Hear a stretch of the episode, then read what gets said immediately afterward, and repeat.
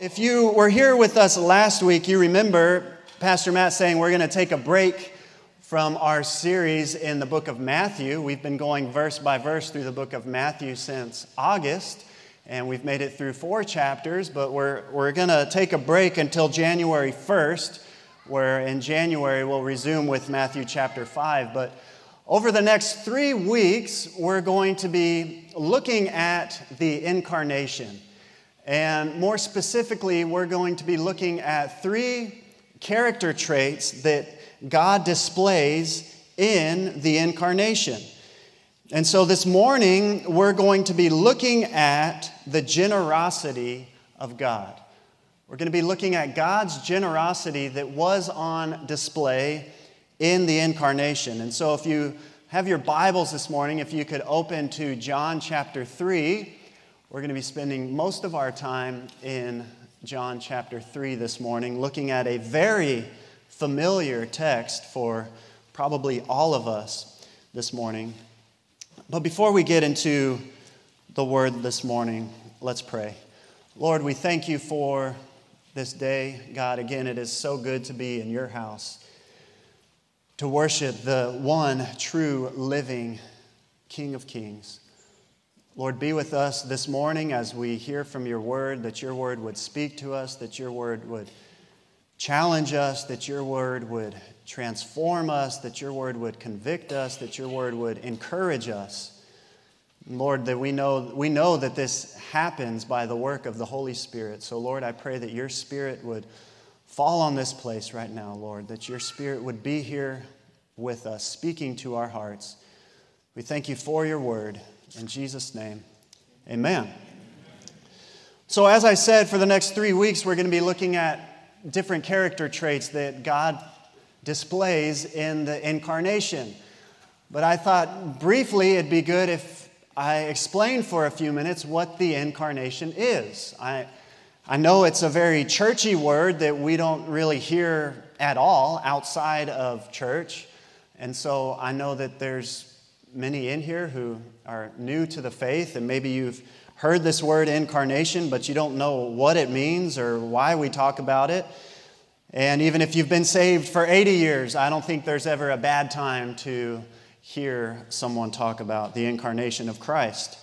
And so I know I said to open to John 3, but if you flip one page over previously to John chapter 1, this is really a great place to start to talk about the incarnation. And so the first five verses of John chapter 1, it says, In the beginning was the Word, and the Word was with God, and the Word was God. He was in the beginning with God. All things were made through him, and without him was not anything made that was made. In him was life and the life was the light of men. The light shines in the darkness, and the darkness has not overcome it. Now let's go down to verse 14. And verse 14 says, And the Word became flesh and dwelt among us. And we have seen his glory, glory as of the only Son from the Father, full of grace and truth. This is talking about Jesus Christ. The Word is Jesus. So, John opens his gospel telling us three very important things. First, he tells us that Jesus is God. It's very important to understand as we serve and worship Jesus. We're not just worshiping a man, we are worshiping God. Then John tells us that Jesus was in the beginning with God the Father. And then he also tells us, and this is the incarnation, that Jesus became a man. The Word, the eternal Word, who has ex- existed before time itself even began, became flesh and dwelt among us. The incarnation is the act of Jesus taking on flesh. God who existed in eternity, stepping into our time, into our world. And the incarnation was the revealing of the plan that had been in place for over 4,000 years. For over 4,000 years, people wondered who the Messiah was going to be. There was promises all throughout the Old Testament that spoke of someone coming who was going to bless the nation, someone coming who was going to save people from their sins, and the incarnation was the revealing of that plan. That plan was spo- first spoken of in the Garden of Eden. When God says to Satan in Genesis 3:15, he says, "I will put enmity between you and the woman, and between your offspring and her offspring. He shall bruise your head, and you shall bruise his heel." So here immediately after Adam and Eve break God's law, God gave them one rule that they could not do. He, he gave them His word. He said, You cannot eat of this tree. Every other tree is good for food, every other plant is good for food. You may not eat of this one tree. They go in rebellion to the word of God. They choose their way over God's way, and they bring sin and with that, death and destruction and chaos into the world. But here, immediately after they break God's law, we see God make a promise. We see that God had a plan for redemption. And what we'll see in a few minutes is this wasn't a plan that God just scrambled and came up with right off the cuff after Adam and Eve sinned, but that this was the plan ever since the beginning of the foundation of the world. This plan for redemption that the offspring of Adam and Eve would crush the head of the offspring of the serpent, that, that God would crush Satan. And so Jesus in the flesh was the revealing of that plan of redemption. Then in Genesis 12, we see God say that through the offspring of Abraham, that all the nations will be blessed. And so Jesus in the flesh is the revealing of that plan of blessing. That now, as we are obedient to the Great Commission, as we go out and share the gospel with the entire world, that all of the nations of the earth will be blessed as they hear the proclamation of the gospel and as they submit to the lordship of Christ.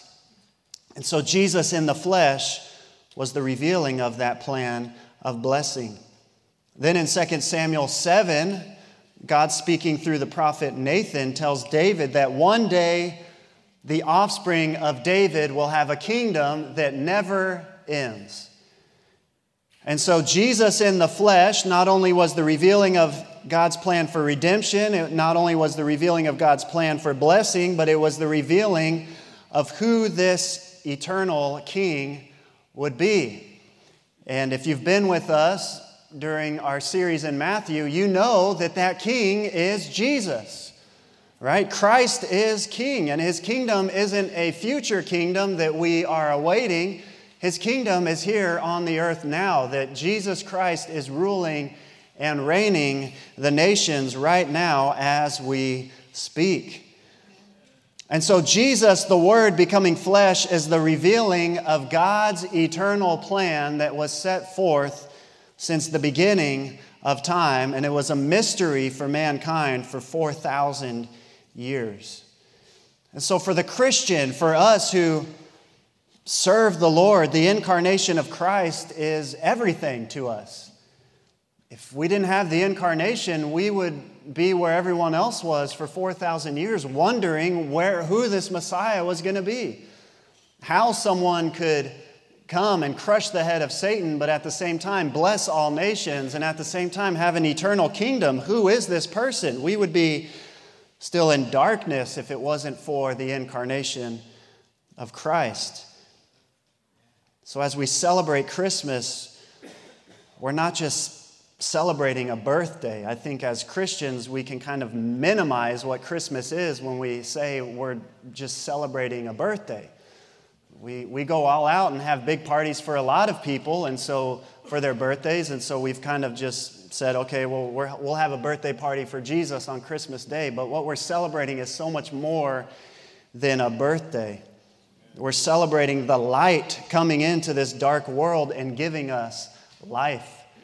That light that Pastor Matt preached about last week as he was in the dark, preaching about the light. But it was an amazing message as he was saying that, that all light that we have today proclaims the Messiah, it proclaims Christ. That any light that you see today should be a reminder to us of the light that came into this world to give us life. And so, being that the incarnation was God's idea, that it was His plan, and that it was His purpose for humanity, we see His characteristics all over the incarnation. And so today, I'd like to look at John chapter 3, where we'll be looking at God's generosity this morning in the incarnation. And so in John chapter 3, we have Jesus' famous interaction with the man called Nicodemus, who was a Pharisee. He was one of the main leaders of the Jews at the time. And Nicodemus approached Jesus during the night to have a conversation with him. And we're going to jump to the end of this conversation and start with a very familiar verse in verse 16 of John 3, and we're going to read to verse 21. So, John 3 16, it says, For God so loved the world that he gave his only Son, that whoever believes in him should not perish but have eternal life. For God did not send his Son into the world to condemn the world, but in order that the world might be saved through him. Whoever believes in him is not condemned, but whoever does not believe is condemned already, because he has not believed in the name of the only Son of God. And this is the judgment. The light has come into the world and people loved the darkness rather than the light because their works were evil. For everyone who does wicked things hates the light and does not come to the light, lest his works should, have be, should be exposed. But whoever does what is true comes to the light, so that it may clearly that it may be clearly seen that his works have been carried out in God. So verse 16 of John 3, it says, God so loved the world that he what? Gave. How many of you are thankful that our God is a giving God? That our God is generous. God is so generous to us. So, the first thing that I'd like to highlight of God's generosity, I've got three things with God's generosity I'd like to look at today. The first is his motive. His motive for the incarnation. What, what was the driving force behind his generosity that led to the incarnation? And there's two parts of this first part. And it's first our need. Our need for saving was his motive. If we go up to uh, just a few verses to verse 3 in John 3, Jesus tells Nicodemus, Truly, truly, I say to you, unless someone is born again, he cannot see the kingdom of God.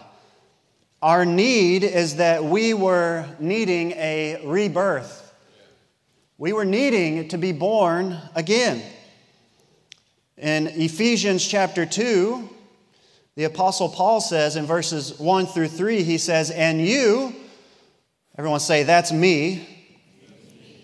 And you were dead in the trespasses and sins in which you once walked, following the course of this world, following the prince of the power of the air, the spirit that is now at work in the sons of disobedience. Paul is using past tense here because he was writing to believers, but this is the state all of us were in. All of us were dead in our trespasses and in our sins. We were following the course of this world. We were following the prince of the power of the air. We were following Satan. And this is the state that mankind was in. They were in need of a Savior. And Jesus even says that without Christ we are dead. In John 5, verse 25, Jesus says, Truly, truly, I say to you, an hour is coming and is now here when the dead will hear the voice of the Son of God, and those who hear will live. For as the Father has life in himself, so he has granted the Son also to have life in himself. Many of you are thankful that you have heard the voice of God. You have responded to the preaching of the word, and you have been transformed from death unto life. And so we see that we were dead in our sins. And so that's part of his motive was our need, but the greater motive that God had for the incarnation and, and for his generosity that we see in this passage was his love. His love for us was the true driving force that led him to be so generous to send his son. Again, going back to verse 16, it says, For God so loved the world that he gave his only son. Why was God generous? What was the reason for this gift? The reason was his love. Our God is a loving God. But He's not just a, a loving God, our God is love itself. 1 John 4 7 through 10, it says, Beloved, let us love one another, for love is from God, and whoever loves has been born of God and knows God. Anyone who does not love does not know God, know God because God is love. In this, the love of God was made manifest among us. So here again, we see the, him talking about the incarnation. The love was made manifest among us that God sent his only Son into the world so that we might live through him.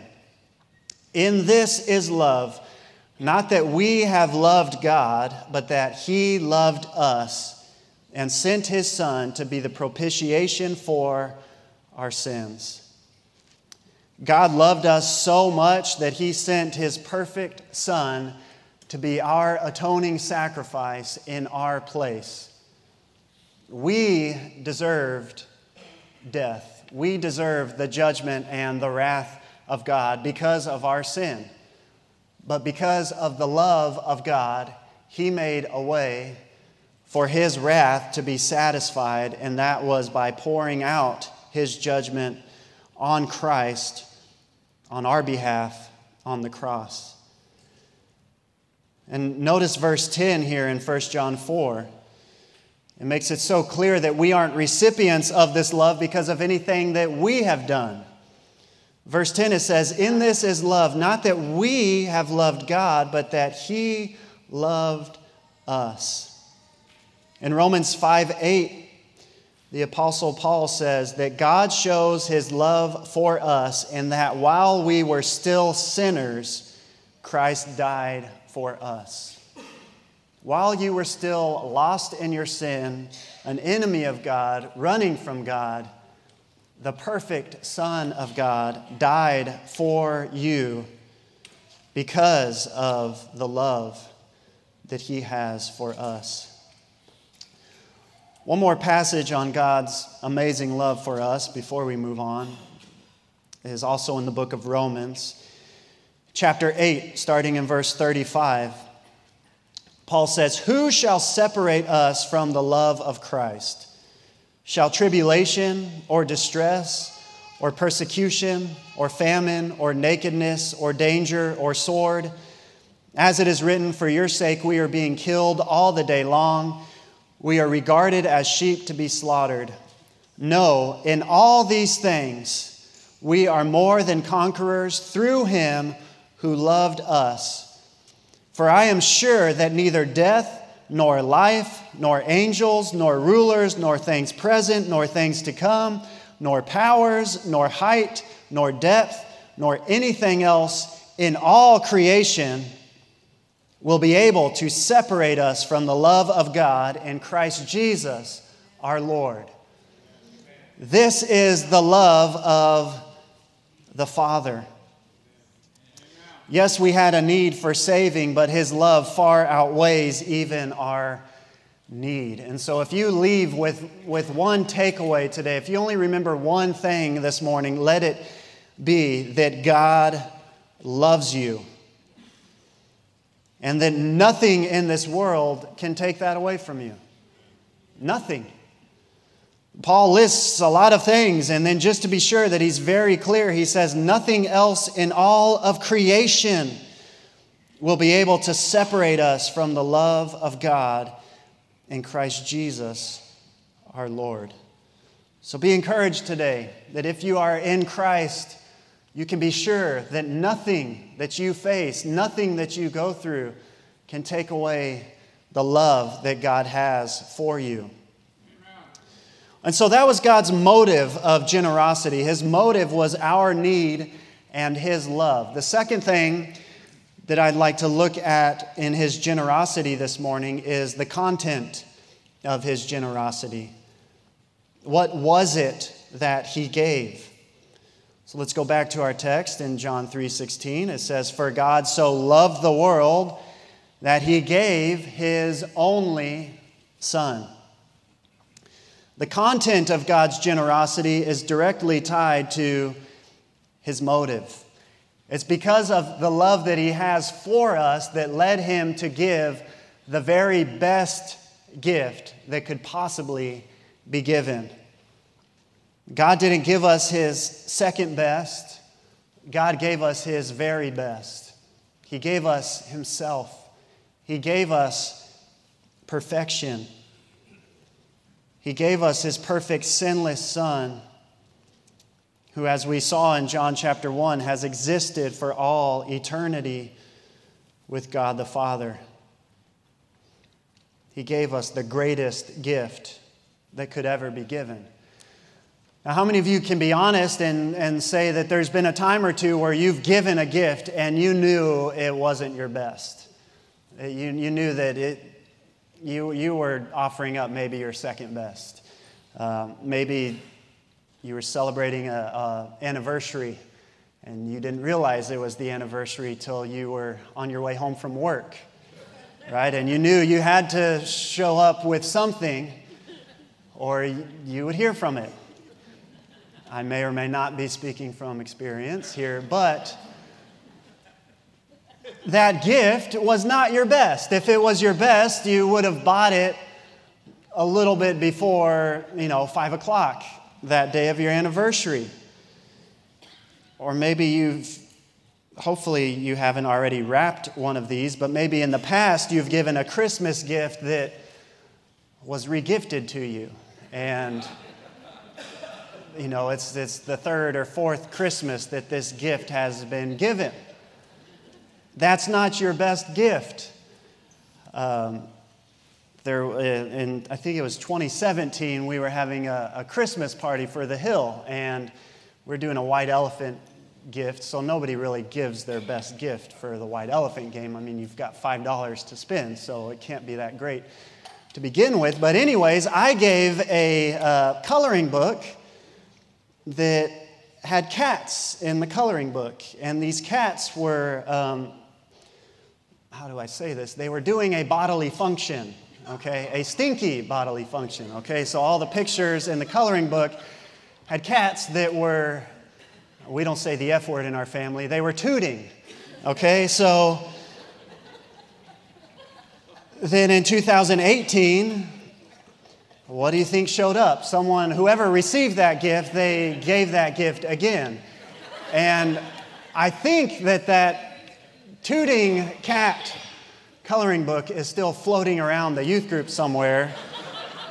Um, So if you're in the hill and you go to the Christmas party this year, just look out. Maybe scratch and sniff the gift before you open it to see if you've received that gift. All of that to say, we can be honest, and we know at times we haven't given our best gift. But thankfully, God didn't take that approach with us. God had a plan from the foundation of the world to rescue humanity, and that plan was to send his perfect Son, to send the spotless Lamb, to send the Lamb of God who takes away the sin of the world. And we know that this was the plan all along because the, this greatest gift was prophesied by Isaiah. So, one of the most well known Old Testament prophecies is in Isaiah chapter 9, and it's one that we hear a lot during the Christmas season. But in Isaiah chapter 9, verse 6, it says, For to us a child is born, to us a son is given. And the government shall be upon his shoulder, and his name shall be called Wonderful Counselor Mighty God, Everlasting Father, Prince of Peace. Unto us a son is given. The greatest gift given to us by our generous Heavenly Father. And then, all throughout the Gospel of John, we are reminded that Jesus was sent by God. There's multiple accounts in the Gospel of John that tells us that Jesus was sent by God.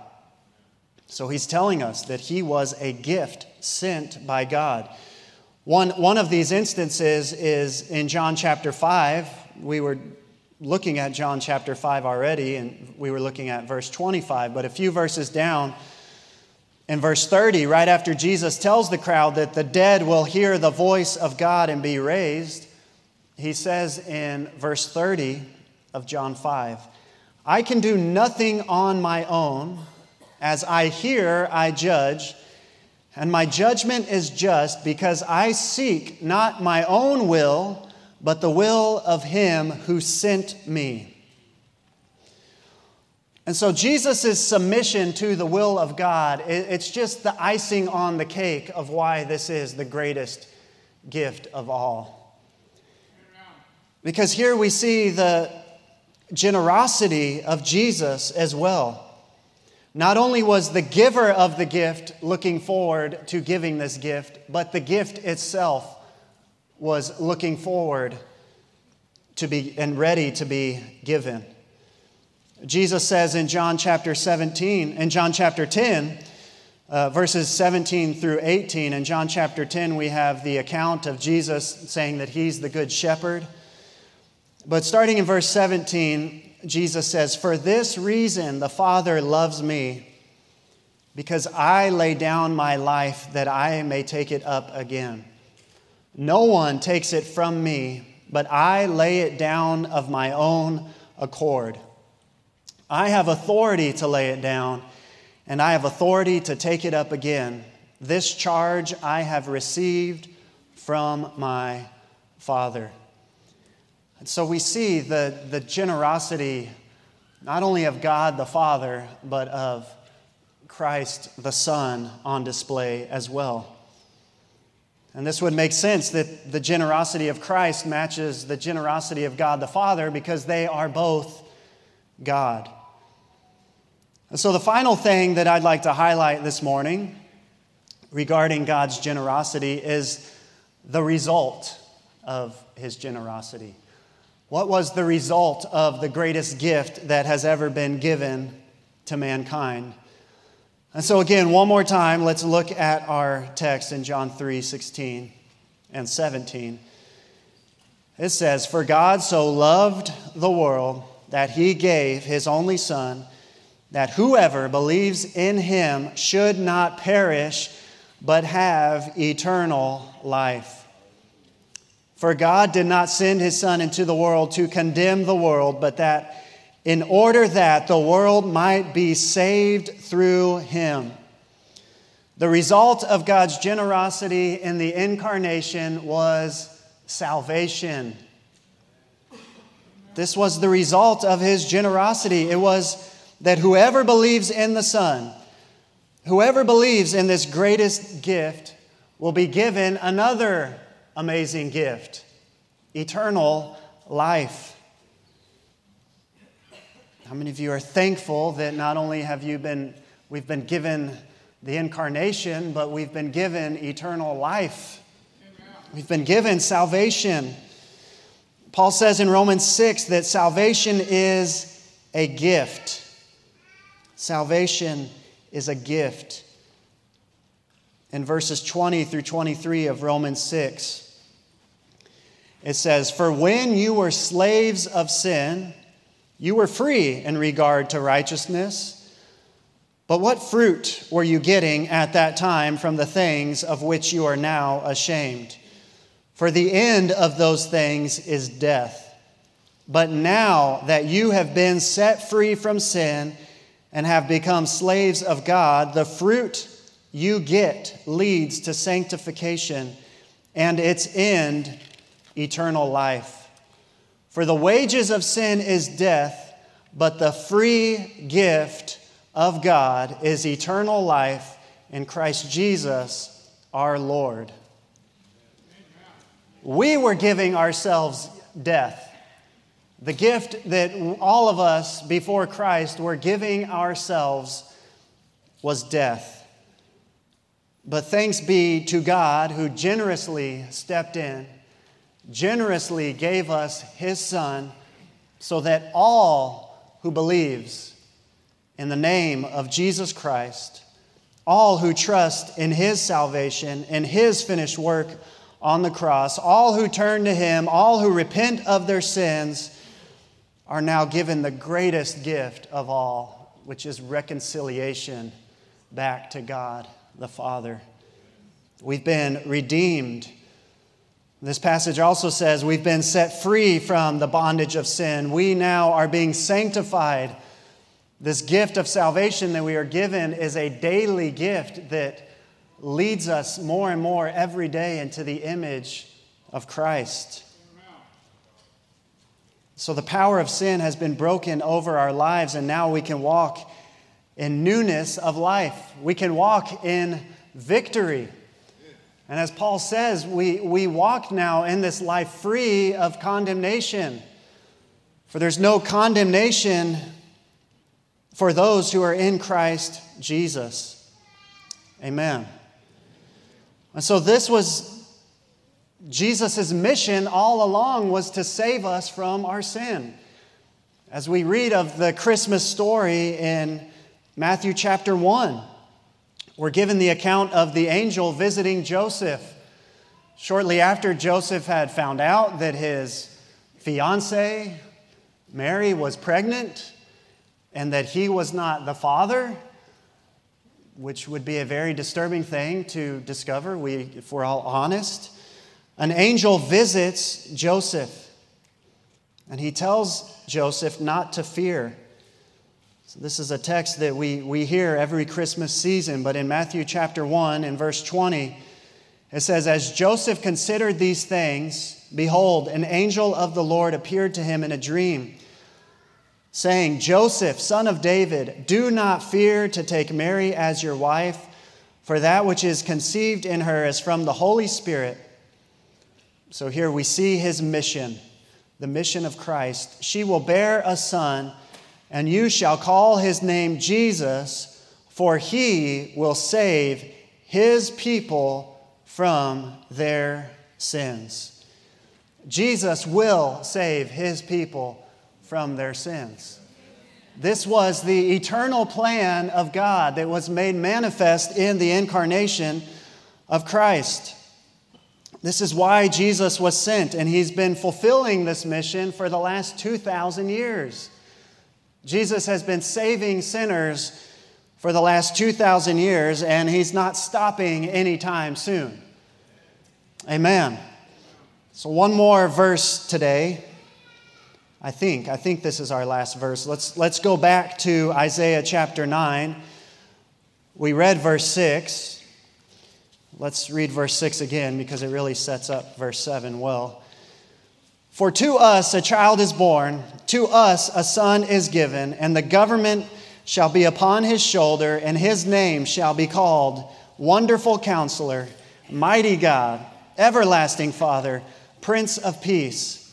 Of the increase of his government and of peace, there will be no end on the throne of David and over his kingdom to establish it and to uphold it with justice and with righteousness from this time forth and forevermore. The zeal of the Lord of hosts will do this. Jesus is not stopping anytime soon his work of saving sinners. It says there will be no end to the increase of his kingdom. This gift that was been given, it will continue to be a gift for many years to come.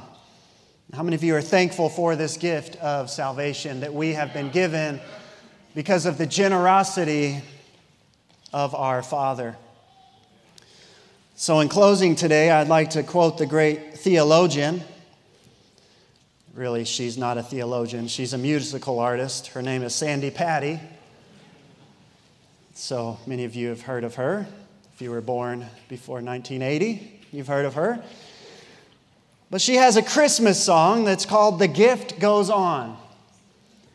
And in this song, she says, The Father gave the Son, the Son gave the Spirit, the Spirit gives us life so we can give the gift of love. And the gift goes on, and the gift goes on, and the gift goes on, and the gift goes on. We serve a generous, giving God. Maybe I've inspired one of y'all in here to sing that song for our family Christmas card. I know that some of y'all are, are hearing that song, and now it's hopefully it will be stuck in your head all day. I thought about singing it, but I thought and stopped thinking about singing it.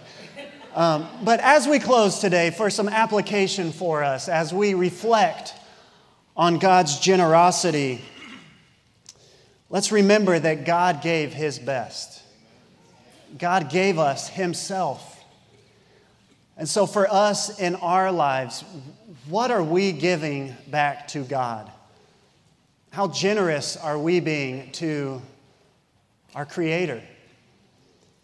And not just with God, what is it that we are giving to one another in every area of our life? I'm not just talking about Christmas presents, and I'm not just talking about our financial giving but in every area of our life, are we being generous? Are we showing the generosity of God in our lives? I pray that we would be so generous with our lives, with our time, with our love for one another, with the way that we encourage one another, the way that we serve one another, the way that we serve our church body, that it would be done with an abundance of generosity as we look to the example of God and his generosity in the incarnation. What we see in John chapter 3 is that we give toward what we love. It says, God loved the world, and it was that love that caused him to be giving. Your giving shows what you love, what you are giving to the time that you're giving, the time that you're investing, where you're spending your finances, it shows what it is that you love. And so let this be a time of reflection today. What is it that you are being generous to? Are your priorities in order? Are you being generous with your time to things that don't have any impact on eternity whatsoever? Let's be generous with our time, with our talents, with our money for, to, towards things that matter. towards things that build the kingdom of God. And then, lastly, as, as we aim to be generous like God, we, we see that his generosity was sacrificial. The greatest gift that was given, it, it cost something. It cost the, the shedding of blood of the perfect Son of God. And so our lives should contain some sort of sacrificial, generous giving. As we strive to follow Christ, we should be moved to living a life of generosity. And really, Christians should be the most generous, the most loving, the most giving, the most serving people on the face of this planet. I pray that no one can say of us that we're just, you know, Scrooges, that hold on to everything for ourselves and have no desire to bless others, that, that we as Christians would be the most generous people on the face of the earth because we're following the greatest example in Christ. So, as we reflect on God's generosity in the incarnation this Christmas season, I pray that it would lead all of us to striving to be more generous. And, and not just during Christmas. Yes, I pray that we would be generous during this Christmas season, but that it would go into the new year and every day we would live our lives in light of God's generosity in the act of the incarnation, and that it would cause us to live generous lives. Amen? Amen. Amen. Well, let's stand this morning as we close in prayer. Lord, I thank you for your generosity. Lord, I thank you for this amazing passage that we have in John chapter 3. Lord, you show us that you loved us so much, and this love caused you to give your perfect Son. Lord, I don't think on this life we will ever truly understand your love and how much you love us. But God, I pray by your Holy Spirit that you would, that you would give us a, a glimpse, give us a reality of your love. God, that your love would overwhelm us, that your love would break us, that your love would lead us to repentance. That as we look to the cross, we see the greatest act of love and sacrifice and generosity ever on display. That God, that we would live every moment of our lives cognizant of this love and in service to this love. God, that over this month of December, as we celebrate Christmas and as we hang the lights and listen to the music and go to the parties, as we buy gifts for one another, God, that we, as your people, would show to this lost and dying world what it looks like to truly be generous. God, that we would be generous people, that we would be giving, giving of our time, giving of our talents, giving of our love. We would be sacrificially giving to those around us. And God, that as we do it, we are bringing the light of Christ into this dark world. God, we don't give to lift ourselves up. We aren't generous so that we will feel good. We give to glorify our Father. And as your word says, as we shine our light before men, they will see our good deeds and it will lead them to glorify you in heaven. And so, Lord, I pray that you would be glorified as we generously live our lives in worship to you. And it's in the name of the mighty, perfect Son of God, Jesus Christ, that we pray. Amen.